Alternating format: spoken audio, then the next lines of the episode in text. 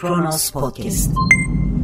Cumhurbaşkanının damadı da olan bir bakanın sağlık gerekçesiyle istifasını sosyal medya hesabından duyurabildikten 5 gün sonra sağ olup olmadığının bile bilinemediği ülke Türkiye. 13 Kasım 2020 Cuma tarihli yorum seçkisiyle Kronos Podcast yayınından merhaba. Halk için öncelikli konu olan ekonomi siyasetçiler için de alarm veriyor. Bir günden Yalçın Karatepe'nin satırlarıyla başlıyoruz. Ekonomi gündemi çok hızlı değişiyor ama değişmesi gereken değişmiyor. 19 Kasım'da Para Politikası Kurulu toplantısı sonrasında yapılması beklenen faiz artışı aslında tabelada yazılı olan politika faiz oranının mevcut durumda var olan ağırlıklı ortalama fonlama faiz oranına yükseltilmesi şeklinde olacaktır. Diğer bir ifadeyle mevcut durum tabelaya yansıtılacaktır. Bu da aslında yeni bir durum olmayacaktır. O zaman soralım. Peki piyasalardaki bu coşku niye? Bunun yanıtını ben de bilmiyorum. Olmuş olan oldu denilince yeni bir şey olmamış oluyor. Peki piyasalarda son 3 gündür yaşanan bütün gelişmelere bakarak Türkiye ekonomisinde yeni bir dönemin başladığını söyleyebilir miyiz? Hayır söyleyemeyiz. Türkiye'nin mevcut ekonomik sorunları sadece faizleri bir miktar artırarak çözülemez. Çünkü sorun sadece faiz politikası ısrarından kaynaklanmıyor. Topyekun yeni bir anlayışın hayata geçmesi gerekiyor. Burada sadece uygulanan ekonomik programdan bahsetmiyorum. Ülkenin yönetim modelinden başlayarak tüm alanlarda yeni politikaların hayata geçirilmesi gerekiyor. Öncelikle parlamenter demokrasinin yeniden inşa edilmesi, denge, denetleme ve hesap verme süreçlerinin tesis edilmesi, hukukun üstünlüğü ve ifade özgürlüğünün teminat altına alınması, kurumsal yapıların güçlendirilmesi ve kuralların tüm taraflar açısından bağlayıcı olmasının sağlanması gerekir. Türkiye önümüzdeki hafta yapılacak olan bir faiz artırımıyla mevcut ekonomik sorunları belki bir müddet daha ötelemiş olur ama onları çözmüş olmaz. Yapılması gereken belli. Yönetim modeli değişmeli. Gerisi şimdilik teferruattır. Yalçın Karatepe'nin satırlarını aktardığımız bir günden sonra Sözcü'deyiz. Defalarca ekonominin yeni zirveler gördüğünü söyleyen Cumhurbaşkanı halkın pek de yabancısı olmadığı bir fedakarlık ifadesi kullandı. Necati Doğru acı reçete saraydan başlasın diyor. Çok örnek gördük. 1946'da, 1958'de acı reçetelik olduk. 1972'de, 1980'de, 1994'te, 2001'de bu acı reçeteli yıllarda hangi lider ülke ekonomisini çöküşe sürüklediyse o lider halk tarafından sandığa gömüldü. Partisi tabela partisi oldu ve bugün Cumhurbaşkanı acı reçete ilaçlarını içme noktasına geldiğimizi anlatıyor. Yalan, iftira, dış güçler ve iç hainler bize acı reçetelik gösteriyor lafları yenildi, yutuldu, unutuldu, gerçek kabul edildi. Hep böyle oluyor. Devletin bankaları, şirketleri, iktidar belediyeleri partili yandaşlara verimsiz, karşılığı olmayan kara delik ihaleler ve döviz üzerinden yolcu ve geçiş garantili yatırımlar yoluyla soyduruluyor. Makam saltanatı, israfın şahlanması, yolsuzluğun büyümesi, Merkez Bankası bağımsızlığını yok edip döviz ve faiz fiyatlarını aynı anda kontrol edeceğini sanarak Sonunda yüksek dış borç yükü altında bir defada yüksek devalüasyon yapma noktasına geliniyor. Durgunluk başlıyor, büyüme sıfıra iniyor, işsizlik artıyor, gelir adaleti bozuluyor. İktidarlar hakimleri ve savcıları giyotin haline getirip gerçeği söyleyen ve hakikati anlatan 3-5 yürekli insanın üzerine çullanıyorlar. Hukuk hukuk olmaktan çıkıyor, toplum sindirilip korkutuluyor. Sonunda ekonomik kriz damgasını halkın hayatının her boyutuna vurmaya başlıyor Gelsin acı ilaç. Geldi. Acı ilaç halka içirilir, kemerler sıkılır, vergiler artırılır, zamlar yapılır, bir defada yüksek faiz verilir, dış paranın, sıcak paranın ülkeye gelmesi yani ülkenin soydurulması yoluna gidilir, yükselen dövizin beli böyle kırılır. İşçi emeği ucuzlar, bütün işçiler Suriyelilerin razı olduğu ücrete çalışmaya mecbur edilir. Çok çalışan, az tüketen, ucuz emek sayesinde ancak ihracatını artırabilen ülke olunur. Bu duruma getirildik küfelik yani IMF'lik olduk. IMF'yi de çağırsalardı o da Cumhurbaşkanı'nın dile getirdiği acı reçeteyi önerecek, faizleri yükseltecek, sıcak para gelişinin kapısını aralayacak, önce benzin ve ekmekten başlayıp her mala zamları yaptıracak, vergileri artıracaktı. Acı reçete IMF söylemidir. Cumhurbaşkanı bu söylemi benimsediğine göre acı reçete saraydan başlasın. Hangi masraf kalemleri ne kadar kısılacak açıklansın.'' Necati Doğru'nun satırlarını aktardığımız sözcüden sonra T24'teyiz. Olanları özetleyen Hasan Cemal bir ismi işaret ediyor. Ne desen ne yapsan nafile. Bu sicille artık inandırıcı olamazsın çünkü sorun sensin. Evet artık ne desen ne yapsan nafile. Geçmişin öyle ki bu sicille inandırıcı olamazsın. Anlaşılan o ki gidişat seni de korkuttu. Ekonomiden fena halde ürktün. Belki de umutsuzluğa kapıldın. Olumsuzlukları damat beye yıkıp kurtulacağını mı sanıyorsun? Eğer öyleyse yanılıyorsun. Bu bir çıkmaz sokak. Damat beyi kapının önüne koymakla bir yere varamazsın. Çünkü tek adamın kim olduğunu bilmeyen yok bu memlekette. Tüm iktidar ipleri kimin elinde herkesin malumu. Son söz sarayda. Tek adam rejiminin realitesi bu. Ama korkmakta haklısın. Ekonomideki gidiş gerçekten ürkütücü.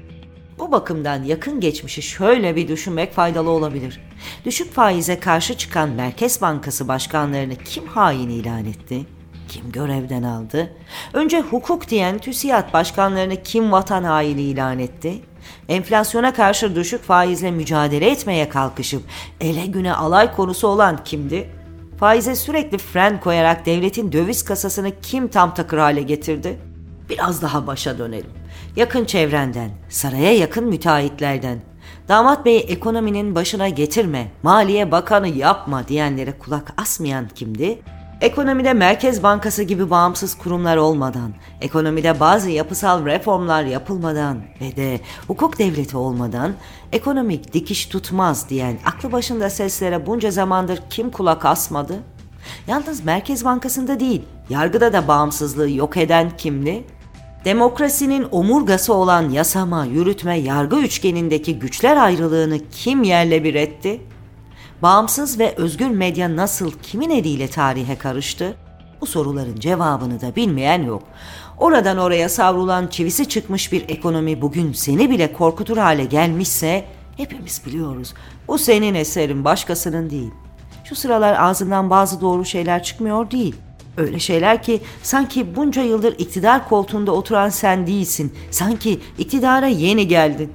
Ayrıca şu son söylediklerinin altını şöyle bir kazıyınca eski zihniyet sırıtıyor. Bu zihniyettir Türkiye'yi ekonomi dair her bakımdan çıkmaza sokan. Evet artık ne desen nafile. Tekrarlıyorum. Bu sicille inandırıcı olamazsın.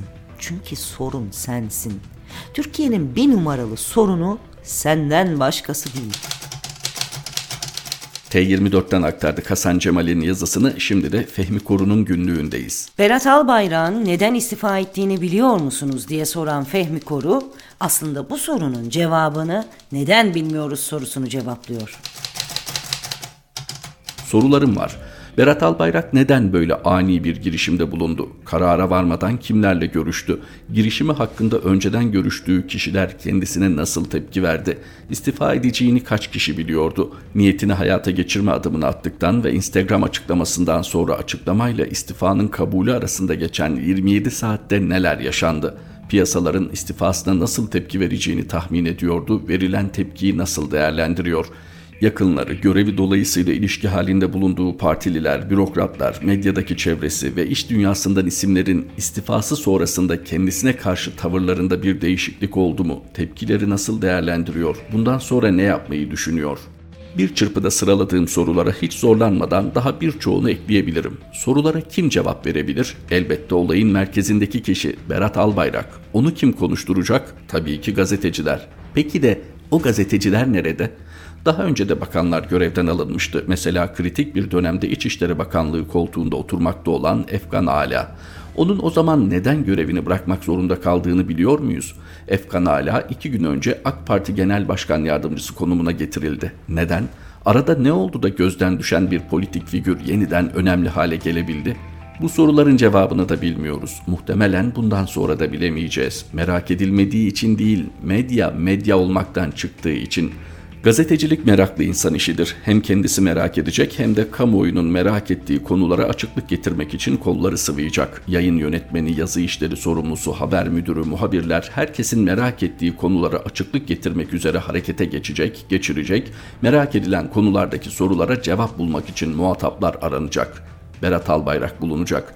Gidebileceği yerler belli. Gerekirse evinin veya gidebileceği başka evlerin önünde kamp kurulacak, konuşturulmaya çalışılacak. Konuşursa merak edilen bütün soruları ona yöneltecek. Konuşmak istemiyorsa bunu kendisinden bizzat duyacak ve okurlara da konuşmak istemediği bilgisi aktarılacak. Konuşturabilmek için ısrarcı olunacak. Yapıldı mı bütün bunlar? Hayır. Daha garibi yapıldı. Birkaç gazete ve haber kanalı dışındakiler olayı 27 saat görmezden geldiler. Yabancı ajanslar, gazeteler, televizyonlar haberi verdi. Yerli ve milli medya suskun kaldı. Oysa dünyanın bütün demokratik ülkelerinde medya kurumları içinde yer alanlar bunu yapar. Bizde de eskiden böyle yapılırdı. Artık yapılmıyor. Sorular var ve ağzı olan konuşuyor. Ancak esas konuşması gerekenlere mikrofon uzatılmıyor.'' Magazin haberleri dışında. Ne kadar yazık. Berat Albayrak'ı görevden alan irade, ekonomi alanındaki eski kabullerini değiştirme çabasına girdiği izlenimi vermeye başladı. Medya bu halde kalmaya devam ederse başka alanlarda hangi adımlar atılırsa atılsın ekonominin düze çıkmayacağına dair bahse girebilirim. Medya üzerinden de Albayrak etkisi kaldırılmadan yani. Fehmi Koru'nun günlüğünden sonraki adresimiz artı gerçek. Hazır gazetecilikten açılmışken söz Celal Başlangıç'a kulak verelim. Halka aldatan gazeteciler bir de ödüllendiriliyor. Damat Bakan'ın istifası sosyal medyaya yayıldığı saatlerde haber televizyonlarının hepsinde tartışma programları vardı. Akademisyenler, diplomatlar, hukukçular, uzmanlar, gazeteciler, yazarlar canlı yayınlarda gündemi tartışıyorlar. Biri bile ağzını açıp arkadaşlar ne oluyor bu haber nedir diyemiyor. Anlayın o ekranların çoğunda gördüğünüz kamuoyu önderlerinin uzmanların kaç karatlık değerlerinin olduğunu. Biz zaten biliyorduk da Türkiye'de saraya bağlı naylon gazeteler ve televizyonların olduğu, bunlarda binlerce naylon gazetecinin çalıştığı tüm dünyaya ilan edildi damat bakanın istifa olayıyla. Bağımsız gazetecilerin basın kartlarını ve sürekli basın kartlarını iptal etme yöntemi de sarayın medyayı ele geçirme planının bir parçasıydı. Şu ana kadar binlerce gazetecinin basın ya da sürekli basın kartı somut hiçbir gerekçe gösterilmeden iptal ediliyor gözden kaçıp iktidar yalakası olmadığı halde basın kartı verilen gazeteciler de var elbette. Basın kartları için getirilen her yıl vize alma zorunluluğuyla bunlar da teker teker temizlenecekler. Böylece basın kartları saray tarafından sadece kendilerine biat eden naylon gazetecilere verilecek. Gerçi basın kartı gazeteciliğin göstergesi değil ama Türkiye Büyük Millet Meclisi'ne, bakanlıklara, kamu kurumlarına gazeteci olarak girmek için bir zorunluluk. Eskiden böyle bir uygulama yoktu ama çoğu adliyede artık basın kartı olmayanlar duruşmaları izlemek için salona alınmıyorlar. Yakında toplumsal olayları izlemek, sokakta gazetecilik yapmakta basın kartı şartına bağlanırsa polisin basın kartı olmayan gazeteci avına çıktığına da tanık olacağız muhtemelen. Şimdi saray iktidarı basın kartı olan naylon gazetecileri ödüllendirecek. Basın kartı iptal edilen ya da verilmeyen gerçek gazetecileri de cezalandıracak. Gazetecilerin 5 yıl erken emekli olmalarını sağlayan yıpranma payı hakkının yalnızca basın kartı sahipleri için geçerli olmasını öngören yasa teklifi dün Türkiye Büyük Millet Meclisi Genel Kurulu'ndan geçti. CHP teklifin tüm basın çalışanlarını kapsayacak şekilde genişletilmesini isterken gazetecilerin yıpranma hakkının genişletilmesi için verilen önerge de AKP oylarıyla reddedildi. Artık gazetecilik mesleği açısından yeni bir dönem başlıyor. Saray yalakası, söz dinleyen, uslu çocuk olan gazeteciler bol maaşın, basın kartının ve 5 yıl erken emekli olmanın keyfini sürecekler. Gerçek gazeteciler de işsizlik, gözaltı, hapis cezası, cezaevi tehdidi altında 5 yıl daha fazla çalışacaklar emekli olabilmek için. Ama saray iktidarı bu naylon gazetecileri yıpranma nedeniyle 5 yıl erken emekli etmekte çok haklı. Çünkü mesleğine ihanet etmek, sansüre boyun eğmek, otosansüre teslim olmak, halkın gerçekleri öğrenme hakkına tecavüz etmek, gerçeği olduğundan farklı göstererek halka algı operasyonu çekmek, yalan yazmak, insanlara kara çalmak, iftira etmek, onurunu üç kuruşa satmak aslında çok yıpratıcı, çok. Celal Başlangıç imzalı satırlar aktardığımız artı gerçek bu birlikteliğimizdeki son durağımızdı. Mehmet Şahin ve Gülden Gül Batıbay Şahin yeni yorum seçkimizle Kronos Podcast yayınında tekrar buluşmak üzere. Hoşçakalın.